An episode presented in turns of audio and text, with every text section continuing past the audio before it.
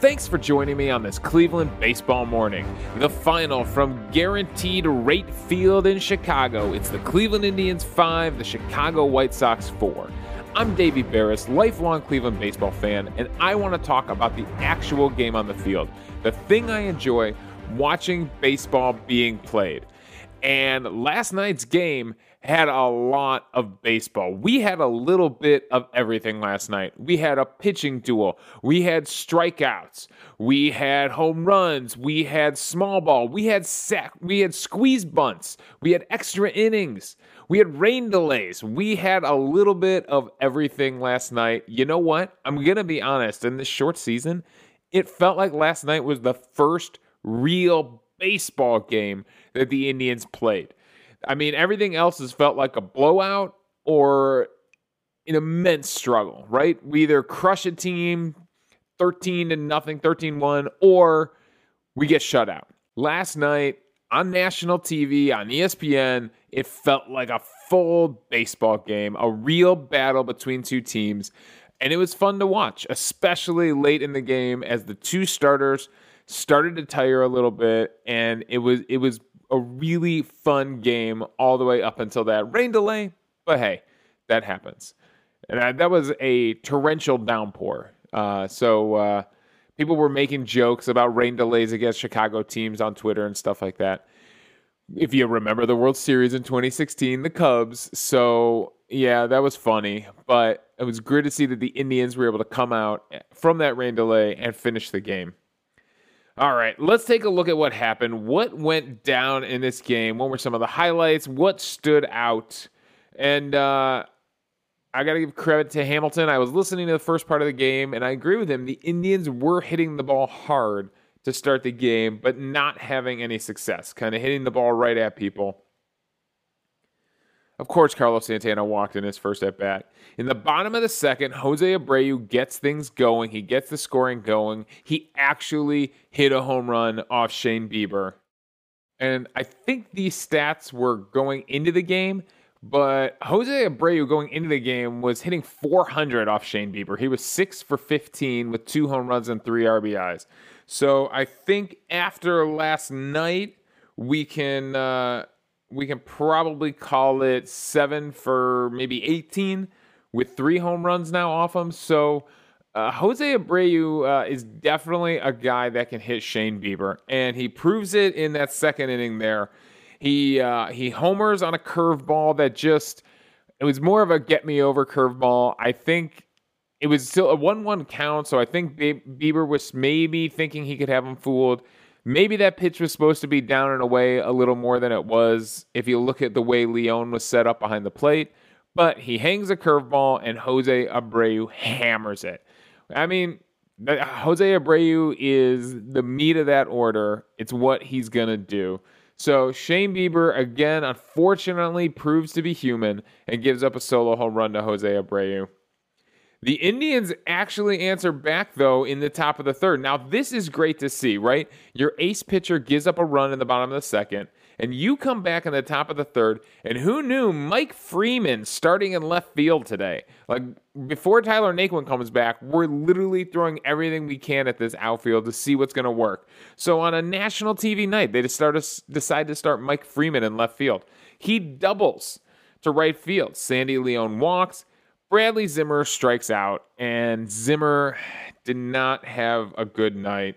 In three at bats, he struck out three times. And to be honest, Bradley Zimmer could not catch up to the fastball, had no clue when the changeup was coming. And that's what Giolito does. The change in speed from Giolito keeps guys so off balance that they either end up way behind on the fastball, way ahead on the changeup, or just staring at it. And Zimmer was fighting. You could tell he was fighting, but he just has no clue how to handle Giolito. Struck out three times in three at bats. So before, when we were talking about who might get sent down when Tyler Naquin comes back, Zimmer might be a name they're discussing. I don't know. Mercado, we talked about Mercado, but Zimmer's struggling a little bit too now. So we will see. But let's get back to this third inning because Cesar Hernandez hits a big double to center field, gets it over Luis Robert's head, and Mike Freeman scores. Sandy and Leon moves up to third. then Jose Ramirez follows up that up with a sharp single to right field, and that brings in Sandy Leon to score. So huge inning for the Indians. Not only do they answer back for Jose Abreu's solo home run, but they put another run on the board. An honest to God rally, if you would believe it, from our Cleveland Indians. And again, it's the bottom of the lineup setting things up for the top of the lineup to drive in those RBIs. As much as I may consider moving Lindor around in the lineup or uh, Santana around in the lineup, I I gotta say, I like Cesar Hernandez and Jose Ramirez hitting one two, turning things over like this.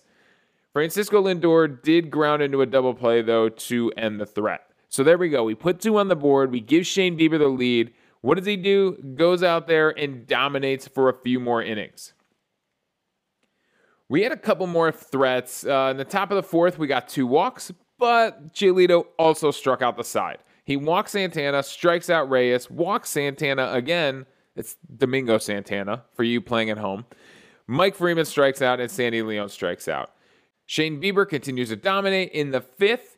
We got to give a little love to the uh, to the ball boys in Chicago. The poor guy down the right field line. Cesar Hernandez hits a ground ball down the line the the umpire down the line at first base and and the first base it's not Sandy Alomar anymore. Whoever's coaching first for us right now, both clearly are signaling fair ball. And, and, you know, I love when coaches do it, right? I I know it's old man softball, but I do it all the time in old man softball if I'm coaching a base. I'll try to sell to get a call from an umpire. So I love that, that even in the major leagues, they still do that. They try to sell to get a call from an umpire. And uh, the ball boy just totally blanked out and was like, "Oh, the ball's coming right at me," and tries to stop it. And uh, so Cesar Hernandez gets a ground rule double. It probably would have ended up a double anyways, but uh, we all feel for the ball boy because they're they're doing their best out there. Uh, however, uh, Santana Lindor walks, Ramirez flies out, Lindor walks. So we had a threat going in the sixth, in the fifth. There, we had a threat going against Giolito to kind of blow things open. Santana actually swings at a ball instead of walking, trying to draw a walk, and he he hit it sharp, but it was right at second base. They were shifting, they were playing deep in the hole on him, and it ends the threat. So we stay two to one all the way into the sixth inning, and then James McCann comes up. It was a three-two count, and I, I don't know if it was a cutter or a changeup that was supposed to be down and away. I'm guessing it was it was only 88 miles per hour, but it looked more like a fastball action, like a cutter action, and it stayed dead red middle of the plate, and McCann crushed it. A no doubt about her. All right, it's fine. They tie up the game two to two. You know what? We should be able to support you know Shane Bieber for more than two runs. So after that home run, Bieber is still dominating though. He strikes out Mendick, strikes out Garcia, looks like he's going to clean up this inning and we're going to end it 2-2. But something I wouldn't say he ran out of gas, but it, it did feel like he was tiring. He walks Moncada and then gives up a double to Grandal. And to be honest, he left the fastball again, just middle of the plate. I'm pretty sure that was a full count as well. And Grandal drives it out into center field doubles. Yoan Moncada comes all the way around to score. He was flying around the bases. And Bieber gives up the lead. I, that's the first time he's given up a run to a hit that wasn't a solo home run. That's the first inning that I believe he's given up multiple runs in an inning. So he definitely felt like he was tiring. They they have a mound visit. He strikes out Jose Abreu to end the threat, but Bieber gives up the lead. It's three to two.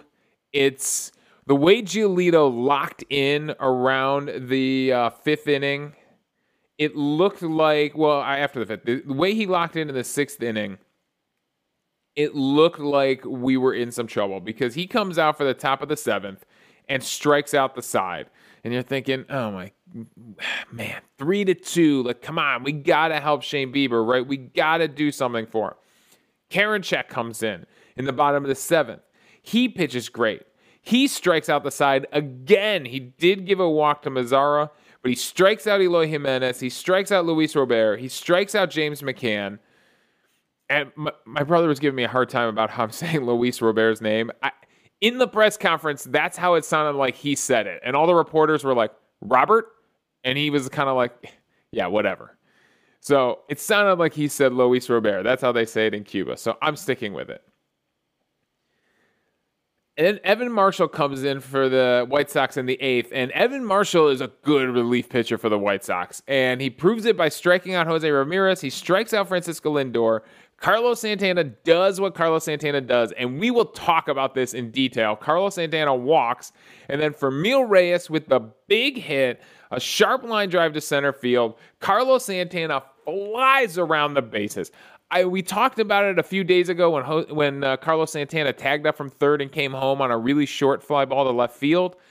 Carlos Santana, when he wants to, he can move. He can run when he wants to. It ain't gonna last for long, but when he needs to kick it into gear, he can kick it into gear. And with two outs, there was not holding anything back. He was scoring that run to take Shane Bieber off the hook and tie up the game. Domingo Santana flies out to end the threat, but the Indians tie it up. And that's how we go all the way in into extra innings.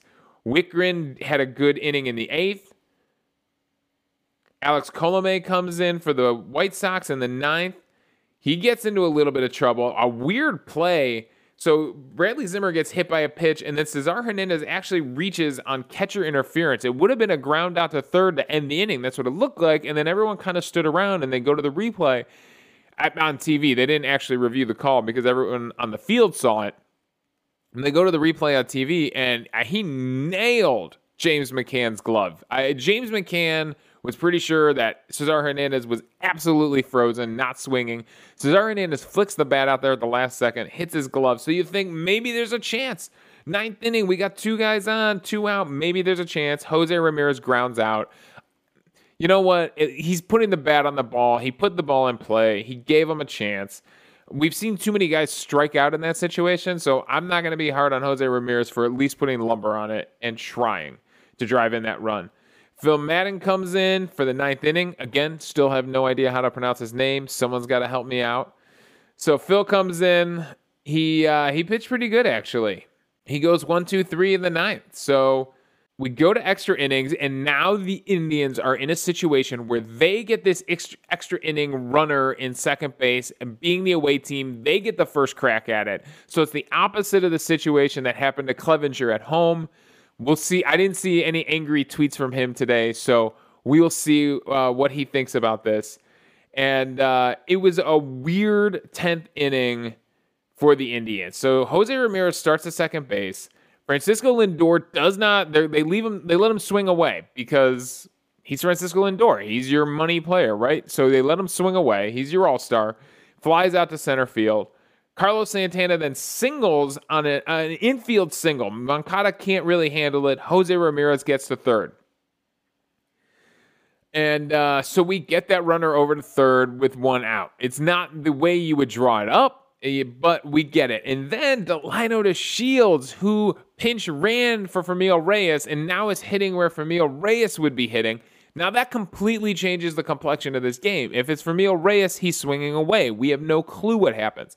But the line Delino DeShields is fast and he's crafty and he knows how to lay down a bunt. And he lays down a sacrifice bunt, a suicide squeeze. Jose Ramirez comes in like he's on fire, scores the run, slides in ahead of the tag. Yasmani Grandal, I believe, came in defensively to play first base, tries to underhand, barehands it, and flips the ball home. It was a good play by him. It was the only thing he could do. But Jose Ramirez was coming down like he was on fire and scores. The helmet flies off if you follow Zach Meisel's uh, Jose Ramirez, trademarked Jose Ramirez helmet flying off counter. His helmet flies off. He scores the run. As the away team, it's so important to get that runner from second home because if you don't, if you somehow get shut out in the top of that inning, you are really setting the home team up for an easy win. So we put the pressure on them. Then we have an interesting play where Domingo Santana grounded into a four stop to shortstop. The shortstop flipped it to second, and Delino DeShields was flying down the line. And the the play was so close, and it looked like the second baseman's foot might have come off the bag. So they actually went to the review. Turns out he was out, but it doesn't matter because Mike Freeman singles right up the middle, scores Carlos Santana, and that was huge. That proved to be the winning run. And we'll see how it goes down at the bottom of the 10th.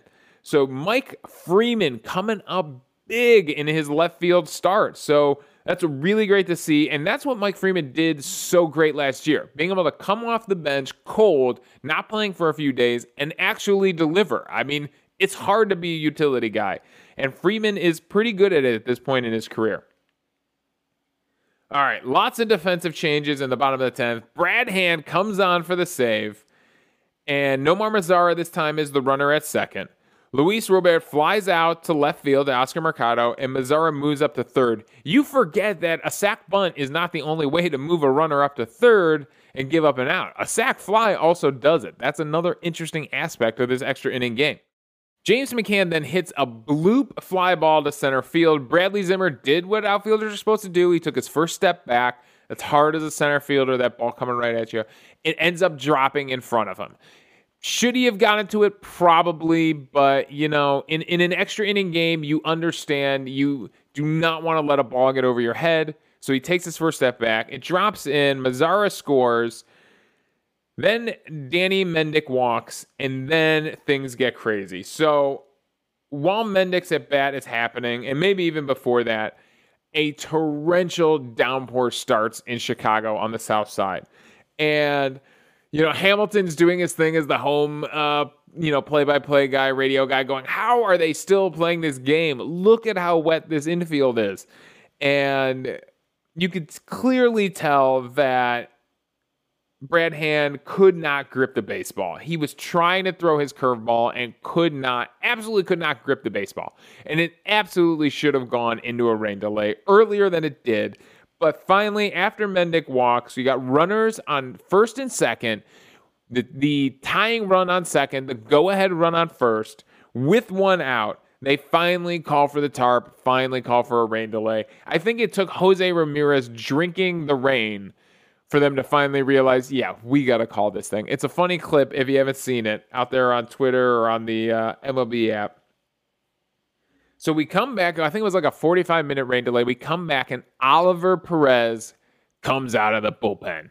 And Ali Perez sporting a mustache for the first time. I I, I double checked this because I'm I'm very, very committed to the details. And the last time he pitched against Cincinnati, he had the full beard. This time he came out with just the mustache, and I gotta say, it's a good look. It's a really fun look. He gets Garcia to pop out to second base, holds the runners at first and second, and then gets Yoan Moncada to strike out on a foul tip. Huge, huge relief appearance for Oliver Perez. And I'm going to be honest, he looked completely unfazed. He's been doing this so long. A rain delay, a weird extra inning rule, nothing is going to faze him. Calm, collected, threw his pitches, and got out of the inning. So it was a win for the Indians in a crazy extra innings game. Again, the final is five to four. The Indians did it on seven hits. The White Sox only six hits and an error. Let's see how it went down. Let's break down the box score really quickly. And Cesar Hernandez and Mike Freeman were the only ones with multi-hit games for the Indians. They had two hits each. Carlos Santana walked three times in this game. It's insane the level of walks that he is at. And like we said, Bradley Zimmer did strike out three times in three at bats. Not looking great for Zim. Sandy Leon did not get a hit, so again, the catcher's batting average for the Cleveland Indians is plummeting again. He did walk and did score a run, so we'll give him some credit there. He is at least creating something. For the pitching, Shane Bieber goes six innings, gives up four hits, three earned runs, two walks, eight strikeouts. His ERA did move up to 1.63. So again, Shane Bieber proving to be somewhat human, but still pitching at elite, elite ace Cy Young levels with the eight strikeouts in six innings. Karinchak comes in, strikes out the side. Wittgren has a good inning. Madden has a great ninth. Hand struggled, and but he also hand was subjected to that runner rule, right? So it's it's a weird inning for a closer who's used to coming into a clean ninth.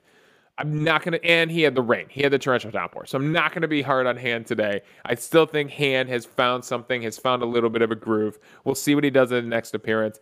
And then Oliver Perez with the big two outs to end the game, gets a save. I think they said it's been a long, long time since Oliver Perez recorded a save.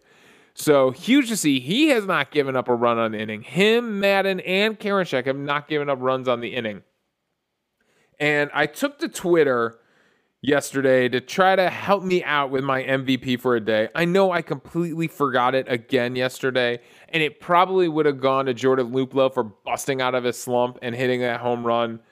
So I went to Twitter. Unfortunately, I, I'm going to be honest with you guys, I'm not great at Twitter. I only got three votes on my poll, but um, so there's a, a tie on the poll because three different people got voted for.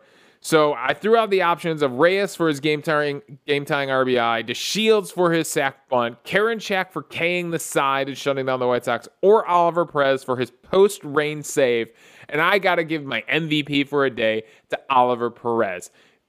It's such a weird situation, and he handled it with such calm, so cool in that situation. Maybe it was the mustache that gave him confidence, but Oliver Perez coming in and finishing that game definitely gets the MVP for a day. And for the White Sox, uh, the White Sox, it was James McCann who did all the damage, and he was catching today too. Yasmani Grandal started at first base, and Jose Abreu was DHing, so I got that wrong a little bit earlier. But so yeah, so Grandal at first, James McCann catching, and I think the next time Giolito pitches, James McCann will be catching. I, I guess they were paired together a lot last season. They hadn't done it to start the season. I think you're going to see that because Giolito was locked in. Seven innings, four hits, two earned runs, five walks, nine strikeouts. Now, Giolito doesn't necessarily dominate Cleveland Indians. It, it is his second lowest ERA of anyone he's faced. I'm guessing these numbers were going into last night. He was 2 and 2 against us. His 256, 2.56 ERA in five starts. And I I mean, we've scored runs off him, 29 strikeouts. Now he dominates the Kansas City Royals. 71 strikeouts against the Kansas City Royals, but he's faced them a lot more times. He's faced them 12 times. Uh, the team he dominates in ERA is the Tampa Bay Rays, 1.31. So, yes, he pitches great against us, but he was 2 and 2 coming into the game. So, you know, does I wouldn't necessarily say that Giolito dominates the Cleveland Indians, that he owns the Cleveland Indians, but he pitched really good against us last night. And it's obviously Giolito versus Bieber. It's going to be two aces that we are going to see battle for a long time in this AL Central rivalry. All right, now the last stat we got to talk about is Carlos Santana because it is getting crazy with Carlos Santana. Carlos Santana has walked 23 times now in only 17 games. Last year, in his first 17 games to start the season, he'd only walked 14 times, which, even if he walked 14 times, would still put him in the major league lead right now because following him, at, he's got 23 walks. Following him is Anthony Rendon with 14 walks. Uh, also, Brandon Nimmo, Matt Olson, and Yastrzemski from San Francisco all have 14 walks. So he'd still be tied for the league lead but he's got 23 walks to start this season. His on base percentage after the game, after those three walks were recorded, he's now got his on base percentage up to 451, but he's slugging 250. It's a weird, weird OPS. In those 17 games last season, even with the 14 walks, his on base percentage was he was hitting 389. His on base percentage was 515. He was slugging 537. His OPS last year after 17 games was 1.052. So if you're asking me which 17 game stretch would I prefer seeing, obviously 2019 Carlos Santana to start the season is what I would like to see. But we at least got to give credit where credit is due because he is at an insane pace on his walk rate. If I'm doing my math right, in 17 games, if you extrapolate out to 162 game season, if I'm doing my ratios right, if he's at 23 walks right now, that puts him on pace for about 219 walks on the season, which would come close to Barry Bonds' record for 232 walks in 2004. So basically, right now, if this were a 162 game season, it would break the AL record set by Babe Ruth, which was 170 in 1923. So he is on record breaking pace for walks in a season if this were a 162 game season. I'm maybe who knows, maybe in the Baseball Hall of Fame there'll be a special asterisk for 60 game seasons and the statistical records for that. So, uh, yeah, so it's weird. It's just a weird, weird season for Carlos Santana. And yeah, I mean, we all hope he starts hitting to add on to those walks. And he hit he's hit the ball hard a couple of times. He's hit the ball hard deep to center a couple of times. Uh, he hit a hard, sharp ground ball when he finally swung to second base to end that threat. So I think it's there for Carlos Santana. Um, we'll have to take a look at his his BABIP, his batting average balls in play which is kind of a look at how lucky or unlucky you are when you actually make contact with the ball. So maybe we'll take a look at that in a few days and see, you know, if maybe he just needs a little bit of luck to go his way. All right, coming up next for the Cleveland Indians, we actually have an off day tomorrow as we travel back to Cleveland. We actually have two off days this week, sandwiched between a two game homestand against the Chicago Cubs. That's right, the Cubs are coming back to Cleveland. And on Tuesday, it's going to be Lester versus Clevinger. And on Wednesday, it's going to be Hendricks against Carrasco. So, I, you know, I'm going to throw this out on Twitter. You know, let me know does this still feel like there's bad blood from 2016? The Cubs coming back into our house. I'm not sure if this is the first time we faced them since 2016, but coming back into our house does it still feel like there's a rivalry there? Like there's some bad blood? Do you still flashback instantly to the 2016 World Series? Or have too many guys moved on? Have too many guys from that from those World Series teams? Aroldis Chapman's back with the Yankees. Uh, Kluber is no longer with the Indians. Uh, and think about our relievers Andrew Miller, Cody Allen. Those guys aren't with us anymore. So does it feel like too many people have moved on? Or is there still enough familiar faces on both sides that this still feels like a rivalry from the 2016, a rematch of the 2016 World Series? So let me know your thoughts. And uh, speaking of that, we added an email address for the show. So if you have thoughts, if you're not great at Twitter like me, you can just email the show, clevelandbaseballmornings at gmail.com. If the game wraps up, if you wake up in the morning and you got burning thoughts about the game, just email clevelandbaseballmornings at gmail.com and we'll respond to your thoughts.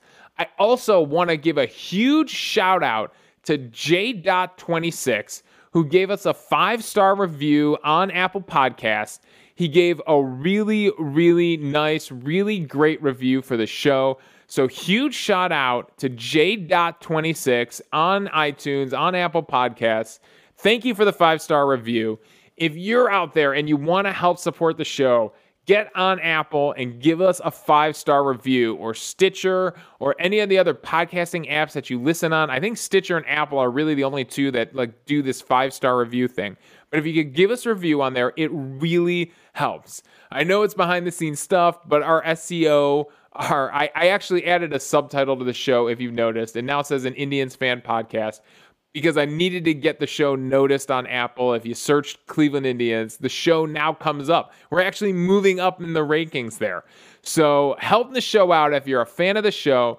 Go leave a five star review on Apple. I really appreciate everybody out there that's listening because I just love talking baseball and I hope you're enjoying it no matter what you're doing. If you're cutting the grass, if you're walking the dog, if you're driving to or from work, I hope you just really enjoy some good baseball talk. All right, that's all my thoughts. Thanks for joining me on this Cleveland baseball morning. Again, the final from Chicago. It's the Indians 5, the White Sox 4. We'll be back in, remember, it's an off day on Monday, so there's going to be no show Tuesday morning. We'll be back Wednesday morning to cover that Cubs game. You can follow me on Twitter at Davey Berris. You can now email the show at clevelandbaseballmornings at gmail.com. Let me know your thoughts on the game, and we'll discuss them on the show. Also, I'm hosting this podcast on Anchor, so if you go to anchor.fm forward slash Cleveland Baseball Mornings, you can leave a voicemail for the show. We will play your voicemail on the air We'll respond to your thoughts and have a fun conversation amongst the fans about baseball. So thanks again for joining me on this Cleveland baseball morning.